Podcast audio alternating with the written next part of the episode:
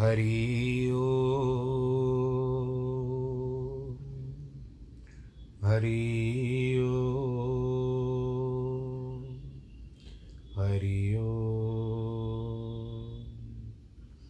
गुरुर्ब्रह्मा, गुरुर्विष्णु, गुरुर्देवो महेश्वर, गुरुर्साक्षात् परब्रह्म, तस्मै श्रीगुरवे नमः। विघ्नेश्वराय वरदाय सुरप्रियाय लम्बोदराय सकलाय जगद्दिताय। नागाननाय श्रुतियज्ञविभूषिताय गौरीसुताय गणनाथ नमो नमस्ते। नाहं वसामि वैकुण्ठे योगिनां हृदयेन च। मद्भक्तां यत्र गायन्ति तत्र तिष्ठामि नारद। जिस घर में हो आरती, चरण कमल चितलाय तहाँ हरि वासा करे, ज्योत अनंत जगाए। जहाँ भक्त कीर्तन करे, बहे प्रेम दरिया, तहाँ हरि श्रवण करे, सत्यलोक से आए। सब कुछ दीना आपने, भेंट करूँ क्या नाथ? नमस्कार की भेंट लो जोड़ू मैं दोनों हाथ, जोड़ू मैं दोनों हाथ, जोड़ू मैं दोनों हाथ। शान्ताकारं भुजगशयनं पद्मनाभं सुरेशं, विश्वाधारं गगनसदृशं मेघवर्णं शुभाङ्गं, लक्ष्मीकान्तं कमलनयनं योगिवृद्धानगम्यं वंदे विष्णुं भवभयहरं सर्वलोकैकनाथं। मङ्गलं भगवान् विष्णु, मङ्गलं गरुडध्वज, मङ्गलं पुण्डरीकाक्ष मङ्गलायस्तनो हरि सर्वमङ्गलमाङ्गल्ये शिवे सर्वार्थसाधिके, शरण्ये त्र्यम्बके गौरी। नारायणी नमोऽस्तु ते, नारायणी नमोऽस्तु नारायणी नमोऽस्तु ते। श्रीकृष्णगोविन्द हरे मुरारे, हे नाथ नारायण वासुदेव। श्रीकृष्णगोविन्द हरे मुरारे, हे नाथ नारायण वासुदेव। हे नाथ नारायण वासुदेव श्रीनाथ नारायण वासुदेव हे नाथ नारायण वासुदेव श्रीनाथ नारायण वासुदेव श्रीकृष्णगोविन्द हरे मुरारे हे नाथ नारायण नमस्कृत्यं नरं चैव नरोत्तमं देवीं सरस्वतीं व्यास ततो जयमुदीरयेत्। कृष्णाय वासुदेवाय। हरे परमात्मने प्रणतक्लेशनाशाय। गोविन्दाय नमो नमः। सच्चिदानन्दरूपाय विश्वोत्पत्त्यादिहेतवे। तापत्रयविनाशाय। श्रीकृष्णाय वयं नुमः। यं प्रव्रजन्तमनुपे तमपेतकृत्यं द्वैपायनो विरह का तर आजु आवह। पुत्रेति तन्मयतया तर्वो विनेदु तं सर्वभूतहृदयं मुनिमानतोऽस्मि मुनिमानतोऽस्मि। बोलो श्री कृष्ण कन्हैया, लाल की जय। प्रिय भक्तजनों नियमावली के अनुसार आज फिर से कथा आरंभ कर रहे हैं। पहले स्कंद के हम लोग लगभग पड़ाव पर पहुँच रहे हैं। अभी है थोड़ा थोड़ा सा समय, ऐसी कोई बात नहीं है। अब यहाँ पर बात क्या आती है? कि कल जिस तरह से आप लोगों ने प्रसंग में सुना कि भगवान श्री कृष्ण के स्वधाम गमन करने के पश्चात पाँच पांडवों ने द्रौपदी के साथ मिलकर के उत्तराखंड की ओर जाकर के अपने शरीर को त्याग दिया और मुक्ति पथ को प्राप्त हुए। और अपने स्थान पर राज्य जो राज्य की गद्दी पर अभिमन्यु का पुत्र परीक्षित जो उत्तरा के गर्भ से हुआ था, जिसकी रक्षा भगवान श्री कृष्ण ने स्वयं जाकर के गर्भ में अंगुष्ठ रूप धारण करके की थी, उसी परीक्षित को राजगद्दी पे बिठाया। सूजी कहते हैं शौनक आदि ऋषियों। महाभागवत। परीक्षित जब ब्राह्मणों की शिक्षा से पृथ्वी की रक्षा करने लगे। जन्म के समय सब विद्वान आकर के जैसे जैसे गुण उनके बारे में बता के गए थे, वैसे ही उन सभी महागुणों से वो संपन्न थे। राजा परीक्षित ने राजा उत्तर की पुत्री इरावती के साथ विवाह किया। अब राजा को चार पुत्र उत्पन्न हुए, बड़े का नाम जन्मे जय रखा गया। ब्राह्मणों को अनेक अनेक प्रकार की दान दक्षिणा दे करके उन्होंने तीन अश्वमेध यज्ञ किए। गंगा के किनारे पर कृपाचार्य को गुरु कर जिस यज्ञ में देवता सम्मुख आकर के अपना भाग ले गए। प्रत्यक्ष रूप से आते थे देवता। किसी समय राजाओं का वेश धारण कर शूद्र गौ को और बैल को पाँव से मारता कलयुग को दिग्विजय करने, अपने पराक्रम से राजा ने पकड़ लिया। अब शौनक ऋषि कहते हैं, राजा परीक्षित ने दिग्विजय किस लिए किया? और कलयुग को क्यों पकड़ा? राजाओं के चिन्ह धारणने वाला यह शूद्र कौन था जो पाँव से गौ को मार रहा था? दिग्विजय का अर्थ होता है कि दसों दिशाओं को जीतना, सभी दिशाओं पे जीत, विजय प्राप्त करना। हे महाभाग, जो कृष्ण कथा आधीन बात हो, वह अथवा कृष्ण के पद कमल का मकरंद के स्वाद लेने वाले संतों की कथा हो, वह कहो। खोटी कथाओं से क्या प्रयोजन है? जो वृथा आयु की क्षय कर देते। अब देखिए, जिस तरह से हम लोग भी बातें करते हैं ना तो उस समय में हो सकता है पहले भी प्रसंग आ चुका हो कथाओं में, कि लोग अर्थ की बात नहीं करते, व्यर्थ की बात करते। इसमें एक एक कथा क्या बताई गई है? एक लंगड़ा एक अंधा एक बहरा और एक आ, बस इस तरह से एक लंगड़ा एक अंधा एक बहरा और एक भिखारी। वो सब सैर पे निकले। अचानक बहरों को क्या सूझा सूझा कि क्यों ना कुछ हँसी मज़ाक किया जाए। कहते हैं, भाइयों, सुनो, मुझे बहुत दूर से घोड़ों के टापों की आवाज़ आ रही है। हाँ एक लूला भी था, एक लंगा भी था, अब याद आ गया, और एक भिखारी था। मुझे बहुत दूर से घोड़ों की टाप सुनाई दे रही है, शायद डाकू है। अंधा कहता है भाई तू सच कह रहा है, मुझे भी धूल उड़ती हुई दिखाई दे रही है। लंगड़ा कहता है, भाई, मैं तो सबसे पहले भागूँगा। लूला कहता है, तुम डरो मत, मैं रक्षा करूँगा सबकी, मैं युद्ध करूँगा उनके साथ दो दो हाथ कर लूँगा। भिखारी कहता है, बस तुम लोग बातें ही करते रहना, जब तक आकर के वो मुझको लूट करके न चले जाए। बोलो, कृष्ण कन्हैया, लाल की कीजिए अब आपको ये अर्थ की बात लगी या व्यर्थ की बात लगी? मनोरंजन एक अलग बात है। परंतु व्यर्थ में यहाँ वहाँ की बातें करना, कुछ बातें में नमक मिर्च लगाना, उन कर्मों में उसमें कर्म बनते हैं और कर्म में भी नमक मिर्च लग जाता है फिर। बस इस बात का ध्यान रखना चाहिए। तो यहाँ पर ऋषि गण यही कहते हैं सूत जी को कि खोटी कथाओं से कोई प्रयोजन नहीं है। इससे क्या होता है? एक समय भी जाता है और आयु भी कम होती है।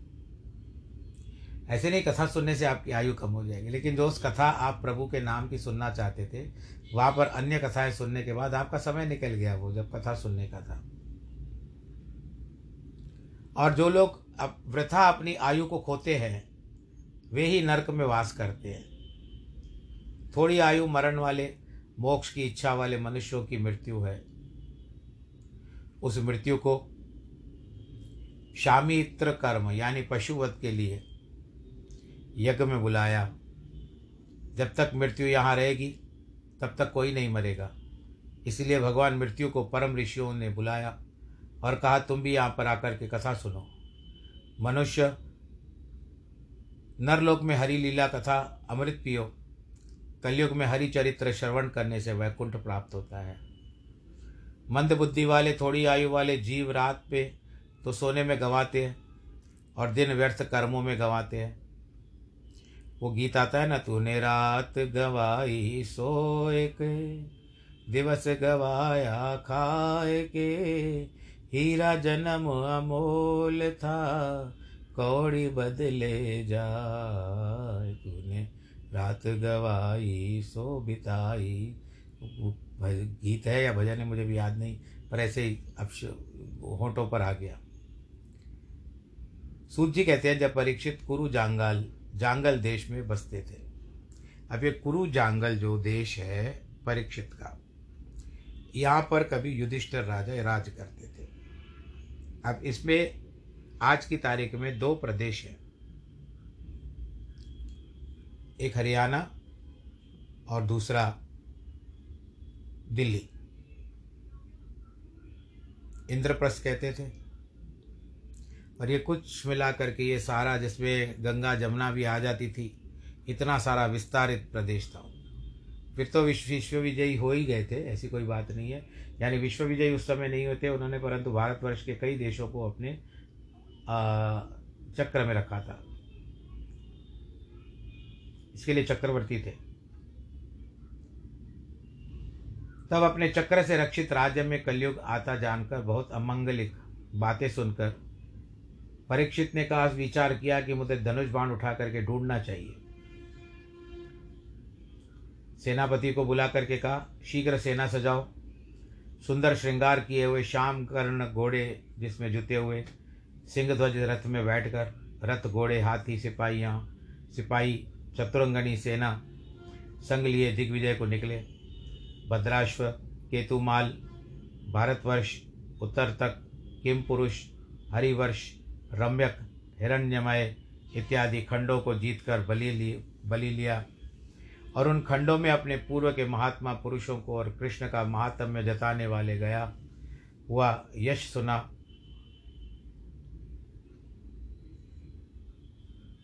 अश्वत्थामा के ब्रह्मास्त्र से अपनी रक्षा यादवों का और पांडवों का स्नेह और उनकी केशव की भक्ति सुनी। उन पर अति संतुष्ट होकर प्रीति से प्रफुल्लित नयन कर महामना परीक्षित ने महाधन वस्त्र हार दिए। अपने प्यारे पांडव का सारथीपन पार्षद बनना, सेवा करनी, सैव्य भाव दूत बनना, वीरासन बैठकर रक्षा करनी, उनके पीछे चलना, प्रणाम करना, विष्णु की जगत करता था, सुनकर राजा परीक्षित ने विष्णु के चरणार विंदों में अपना मन लगाया। बोलो, नारायण भगवान की जय। ऐसे राजा थे और दिन रात उनकी ऐसे वृत्ति थी। पूर्व पुरुषों की भांति राज्य करते थे। थोड़ी देर के पीछे एक ऐसा आश्चर्य हुआ, वह सुनो। वृषभधारी धर्म, यानी धर्म ने बैल का रूप अपनाया था। एक पैर से चल रहा था। उसके तीन पैर टूटे हुए थे आँखों से आँसू बह रहे थे। कांतिहीन बछड़े जिसके नष्ट हो गए। सबकी माथा पृथ्वी गौ रूप धारण किए हुए उसके समीप खड़ी है और दोनों परस्पर कुछ वार्तालाप कर रहे थे। धर्म ने पूछा, है बद्रे, हे अम्बे तुम अच्छी तो हो? मुख मलिन क्यों हो रहा है? और तन भी तुम्हारा क्षीण दिखाई देता है। आपके हृदय में कुछ पीड़ा तो नहीं है? अथवा तुम्हारे बंधु कहीं दूर तो नहीं चले गए? जिस कारण ये तुम्हारी दशा है। क्या तुमको मेरे पैर टूटे देख करके कुछ दुख हो रहा है? उसके लिए तुम रो रही हो। कदाचित तुमको मेरे तीन पाँव टूटने का ही दुख लग रहा है। और तुम पर शूद्र राज करते हैं, यह भी तुमको कष्ट है। अथवा यज्ञ में जिनके भाग नहीं मिलता, उन देवताओं का शोक है यह प्रजा का दुख है क्या मेघ जो नहीं बरसता, यह संशय है। हे पृथ्वी, पुत्र माता पिता की रक्षा नहीं कर रहे हैं आजकल। यह दुख है। तुम पुरुष खाने वाले राक्षसी निर्दय सबको महाक्लेशित करते हैं। यह विषाद है। क्या कुकर्मों, कुकर्मियों में सरस्वती जी की बसी अथवा जो ब्राह्मणों को न माने, उनके घर लक्ष्मी देवी गई? अथवा राजा लोग ब्राह्मणों का अपमान करने लगे, कुलीन ब्राह्मण सेवकाई करने लगे? क्या संदेह है? अथवा कलयुग ग्रस्त क्षत्रिय हो गए? उनके राज्य सब कलयुगी हो गए सब जीव इधर उधर भोजन के लिए, जल पीने के लिए अर्थ स्नान के कारण मैथुन करने के ऊपर मुख उठाए फिरते हैं। हे अम्ब हे धरणी, तुम्हारे ऊपर बड़ा भारी भार है। उसके उतारने वाले ईश्वर अवतारधारी अंतर ध्यान हो गए। यह तो शोक नहीं है। मोक्षदायक उनके लिए कर्मों का स्मरण करती हो वसुंधरे, जिसलिए तुम अति कुशित हो, दुबली हो गई हो। उस समय अपने दुखों का कारण कहो मुझे इस समय। अथवा बलियों के बलि काल सहित देवताओं का पूजनीय सौभाग्य अब हरा गया है, यानी छीन लिया गया है। क्या इसकी अप्रसन्नता है? उसकी सारी बातें सुन करके पृथ्वी जो धर्म की बातें सुन रही थी, वो कहती है, धर्म, आप तो सब जानते हो तो भी मुझसे पूछते हो। फिर भी आप पूछते हो तो मैं बताती हूँ। लोक के सुखदाता चार पद से आप रहते हैं। यथार्थ बोलना, शुद्ध रहना, पराया दुख सहना, क्रोध आने पर मन को रोकना, धन मांगने पर उसको सदा देना, प्रसन्न रहना, किसी से टेढ़ा ना होना, मन को निश्चल रखना, बाहर के इंद्रियों को निश्चल करना, अपने धर्म का त्याग न करना, शत्रु मित्र का दुर्भाव न रखना और अपराध सहना लाभ प्राप्ति में उदासीन रहना सत्शास्त्र का विचार करते रहना, परमेश्वर है यह ज्ञान मानना। तृष्णा का त्याग करना, हमारा नियंता है यह मानना, संग्राम में उत्साह करना, प्रभाव रखना, चतुराई रखना, जो काम करना हो उसको स्मरण रखना, पराधीन कभी न रहना, सब क्रिया कर्म में निपुण रहना, सदा शोभायमान रहना, कभी व्याकुल न हो, कठोर चित्त न रहना बुद्धि को प्रकाशित करना, विजयी रहना, सरल स्वभाव रहना सहन शक्ति रखना, पराक्रम रखना, देह में बल रखना, सब भोग भोगना और गंभीर चित्त रहना, चंचल न रहना, सब में श्रद्धा रखना, जिसमें यश हो वही काम करना। जिसमें प्रतिष्ठा हो वह कर्म करना। अभिमान न करे। हे धर्म यह उनतालीस गुण भगवान श्री कृष्ण में है। और भी महागुण है। महत्व की इच्छाओं को करना योग्य है। हरि में यह गुण कभी भी नहीं जाते। सदैव रहते हैं। सब गुण पात्र श्री निवास, श्री कहते हैं माता लक्ष्मी को, और निवास यानी हृदय में माता का निवास है। इसके लिए भगवान श्री विष्णु को श्रीनिवास भी कहा जाता है। सदा हितकारी अब इस पृथ्वी पर नहीं है, इसलिए मुझे दुख है। पापी कलयुग ने सब लोगों को ग्रस्त कर दिया है। यही सोच है। मेरे तो वत्स से न रहे, लेकिन आप एक पद से रह रहे हैं।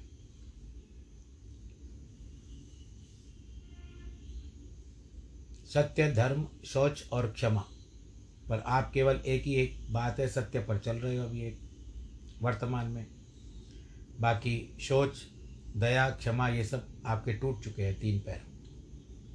देव श्रेष्ठों को, देवताओं को, पितरों को, ऋषियों को, साधुओं को, सब ब्राह्मण, आदि वर्णों को, सब आश्रमों में मैं सोचती हूँ कि ये सब लोग पलट कैसे गए? लक्ष्मी का कटाक्ष हम पर हो, यह कामना कर बहुत दिन तक भगवत प्रपन्न ब्रह्मादिकों ने तप किया।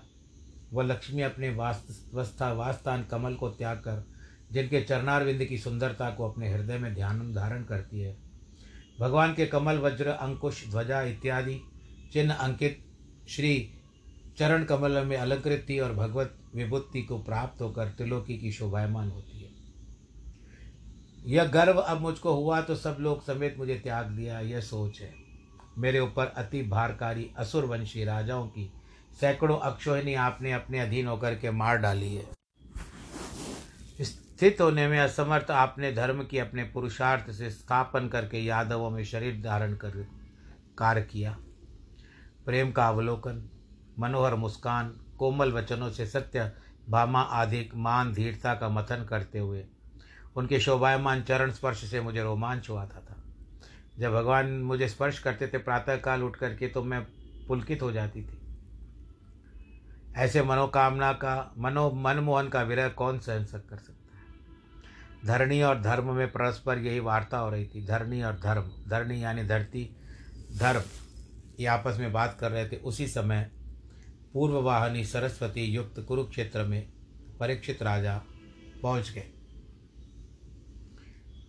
सूत जी कहते हैं शौनक आदि ऋषियों, वहाँ राजा परीक्षित ने देखा कि दंड हाथ में लिए शूद्र राजा का सावेश किए एक पुरुष गाय और बैल को मार रहा है। कमल नाल के समान श्वेत वर्ण भयभीत होकर के मूत्र त्याग कर रहा है वो। और एक पद से अपने आप को ठहरने में भी असमर्थ समझ रहा है। बैल को देखा, हवि की पूर्ति करने वाले दीन शूद्र चरण के प्रहार से तिरस्कृत, वत्सहीन त्रिषित भोजन में इच्छाहीन, नेत्रों में आँसू बहाती गौ रूप धारण करती हुई पृथ्वी को देखा। राजा परीक्षित स्वर्ण खचित रथ में बैठे, धनुष बाण चढ़ाए, मेघ समान, गंभीर वाणी से करते हैं। उस शूद्र को जो काला था बिल्कुल शरीर से उसको बुलाते अरे नीच, तू कौन है? सब पृथ्वी का राजा तो मैं हूँ। मेरे सम्मुख अपने बल से निर्बलों को मारता है। साक्षात तूने राजा का वेश धारण कर रखा है। परंतु ये सब मुझे एक नट की नाई की तरह लगता है।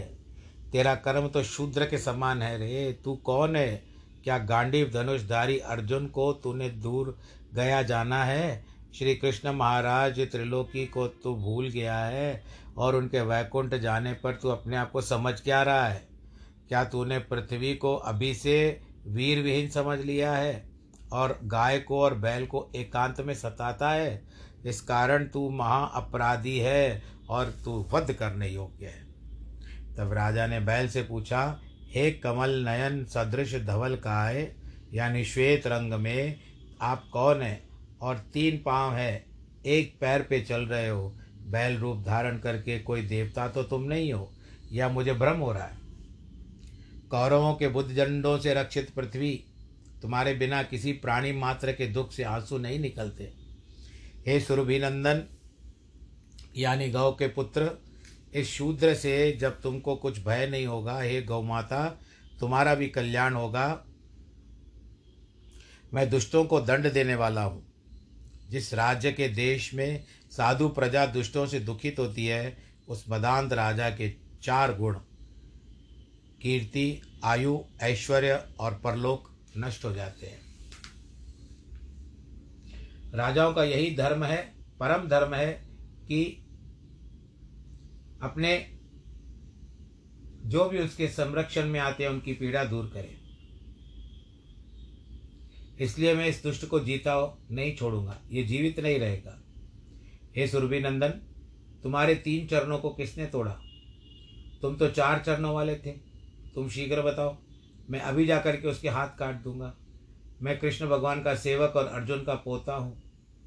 जो तुम्हारा दुख दूर नहीं करूँगा तो पांडवों के कुल को दोष लगेगा।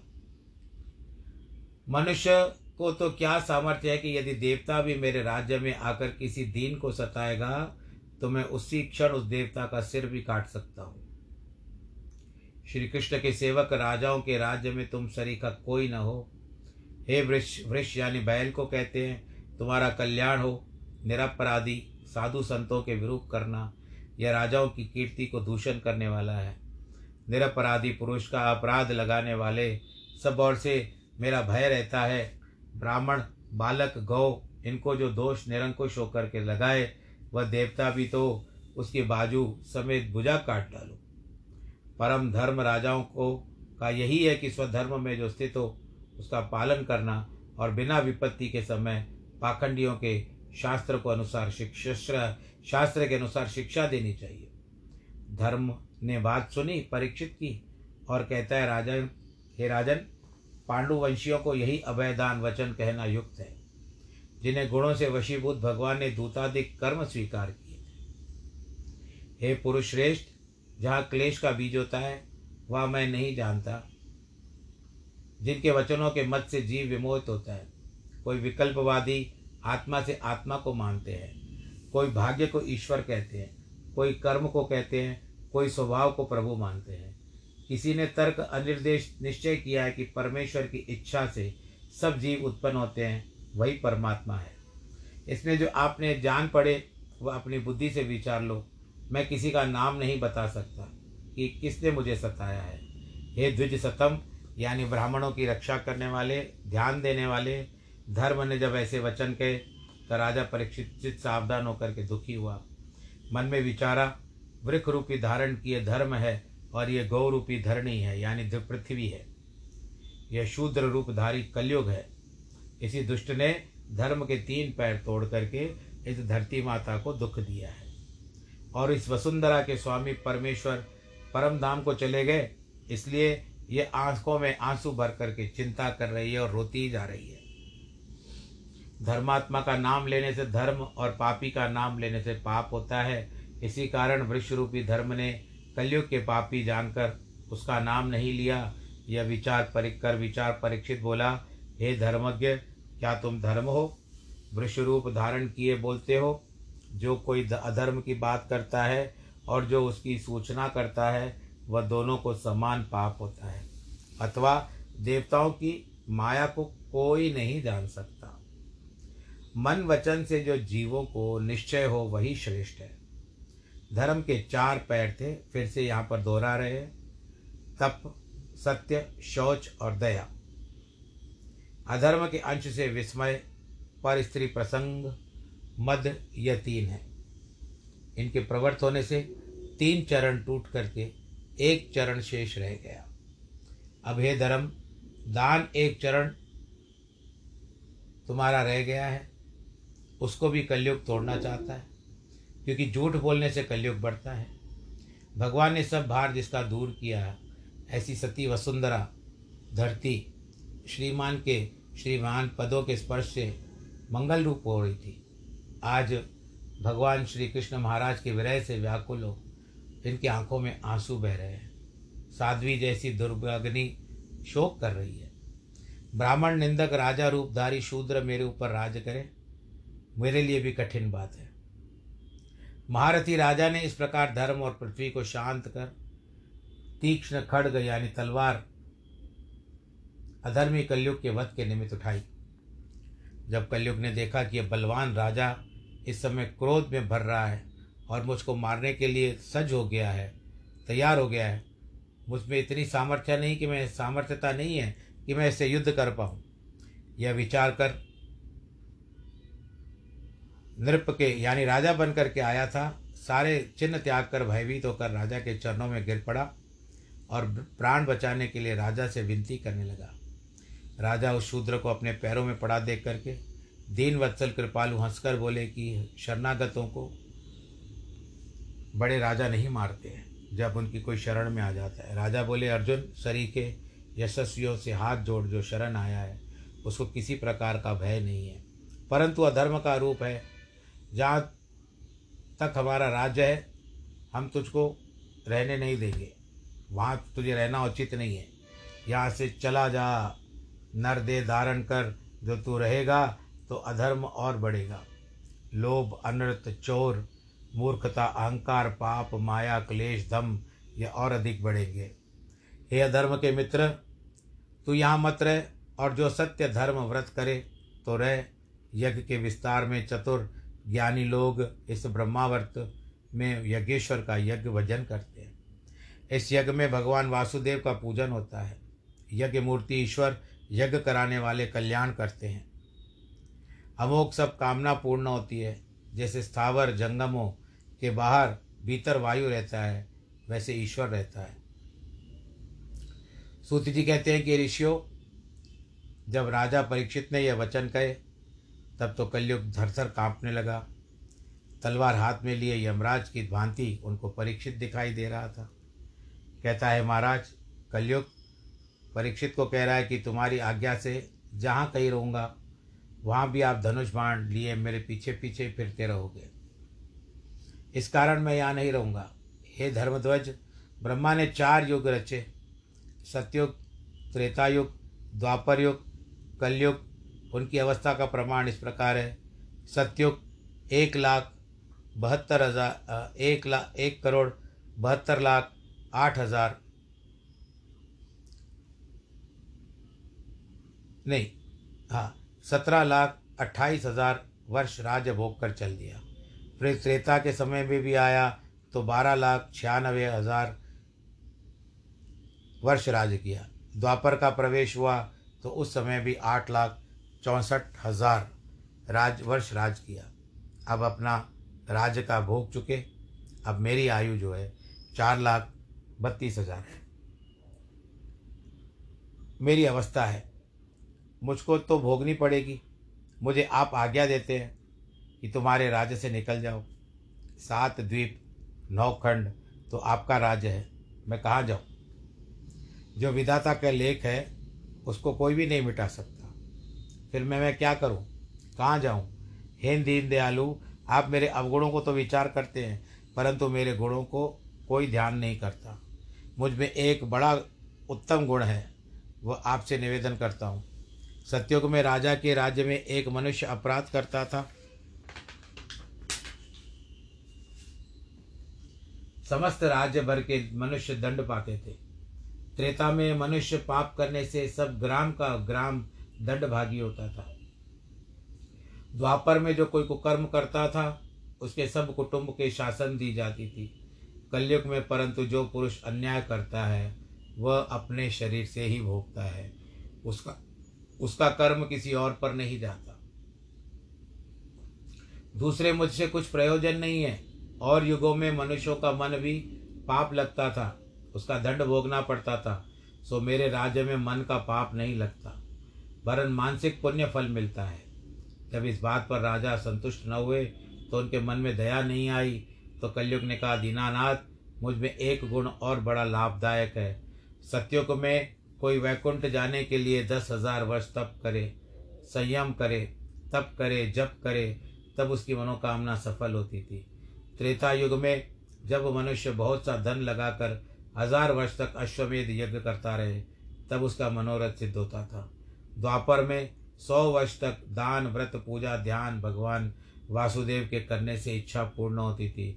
मेरे राज्य में जो मनुष्य पल मात्र में भी एकाग्रचित होकर सच्चे मन से परमेश्वर का भजन करे और सच्चे मन से हृदय में ध्यान करे, उनकी कथा वार्ता सुने, वह अपने सर्व कार्यों को साध कर अनेक जन्म पापों से छूट कर मोक्ष की गति को प्राप्त होता है। बोलो कृष्ण कन्हैया, लाल की जय।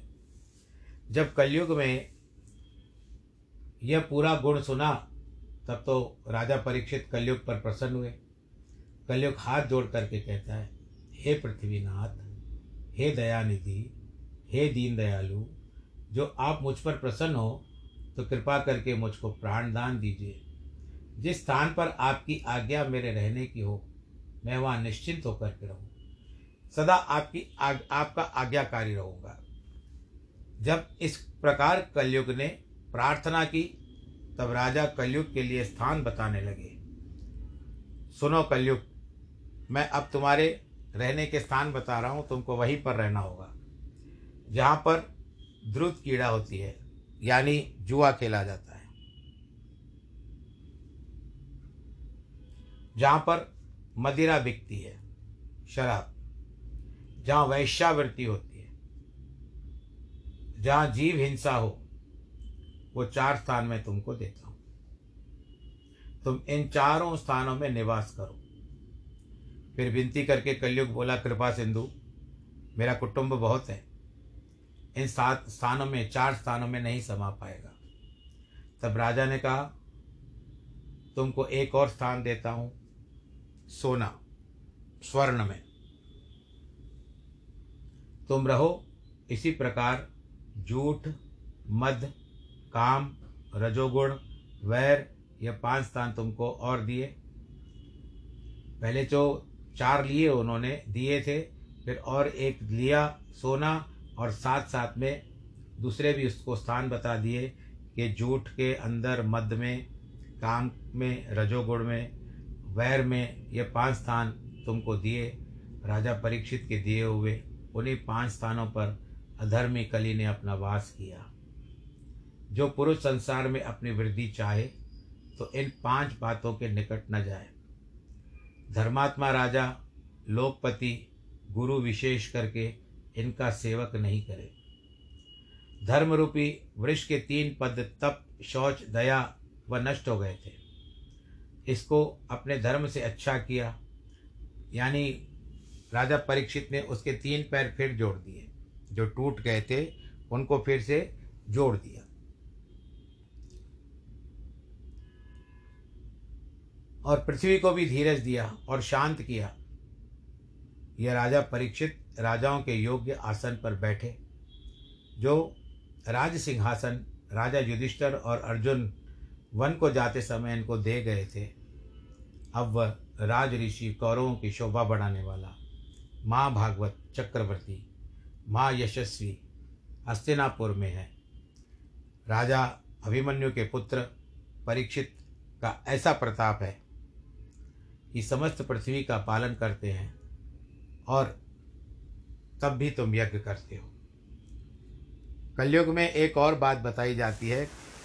भागवतों में अनेक प्रकार के भागवत पुराण होते हैं उनमें, और बहुत सारी बातें लिखी हुई रहती है।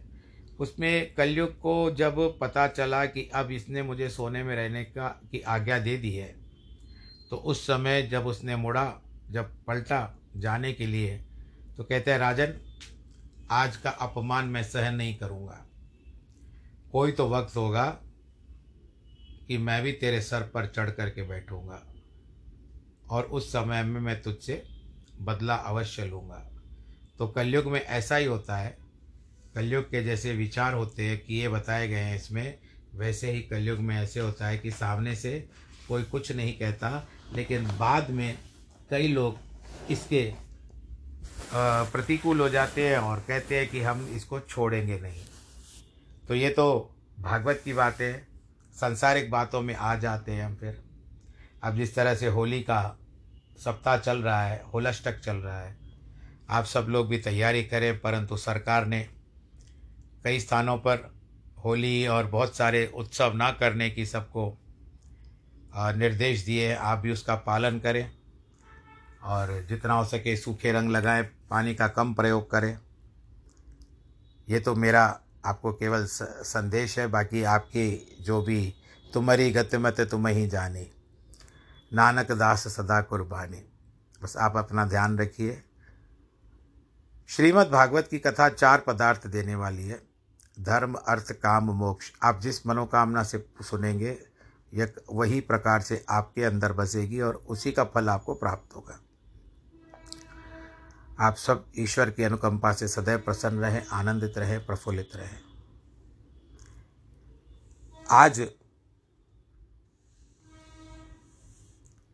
चौबीस तारीख है और मार्च का महीना साल है 2021 और आपको पता है कि इस समय में श्रीमद् भागवत की कथा वर्तमान है, जो एंकर पॉडकास्ट के सिवा स्पॉटिफाई पे गूगल पॉडकास्ट पे और उसके सिवा अन्य कई क्षेत्र हैं। वो मुझे अभी याद नहीं आ रहे हैं, परंतु कोई बात नहीं, मैं पर सब भी जाते हैं। पर ये सारा दिया हुआ मुझे एंकर पॉडकास्ट का ही है। इसके लिए उन्होंने मेरे लिए जितना किया, भगवान उनको और बढ़ाए। ब्राह्मण तो केवल आशीर्वाद ही दे सकता है। और आप सब लोग आनंद के साथ रहे, खुश के, खुशी के साथ रहे। करोना काल में जिस तरह से सामाजिक दूरी बनाए रखे, का करोना हाँ करोना में हाथों को धोते रहे, बाहर से आए या क्या भी, मुख पर मास्क लगाएँ, बड़ी उम्र वाले थोड़ा ध्यान रखें, वैक्सीनेशन आरंभ हो रही है, आरंभ हो गई है और जिनको अभी सुई नहीं लगी है वो लोग लगवा लें। सरकार ने तो पहली अप्रैल से 45 के वर्ष के आयु के लोगों को भी लगाने की अनुमति दे दी है तो आप सब लोग अच्छी तरह से आप एक फंडामेंटल राइट समझ करके अपना नाम रजिस्टर करवाएँ अस्पताल में और जा कर के अपनी सुई लगवा के आए, वैक्सीनेशन लगवा कर आए। हमने कर दिए, एक डोज और है, एक खुराक और है, वो भी हो जाएगी। और आप सब लोग अपना ध्यान रखिएगा। जिनके वैवाहिक वर्षगांठ है और जन्मदिन है, उनको बहुत बहुत बधाई। यानी मैं आज बधाई दे रहा हूँ, फिर से मैं बता रहा हूँ, चौबीस तारीख को मार्च के 2021 को बधाई दे रहा हूँ और आज मैंने सत्रवा श्रृंखला में सत्रवा भाग पूरा किया। आप सब सुखी रहे। सर्वे भवंतु सुखिन सर्वे संतु निरामया, सर्वे भद्राणी पश्यंतु माँ कश्चित दुख भाग भवेद नमो नारायण।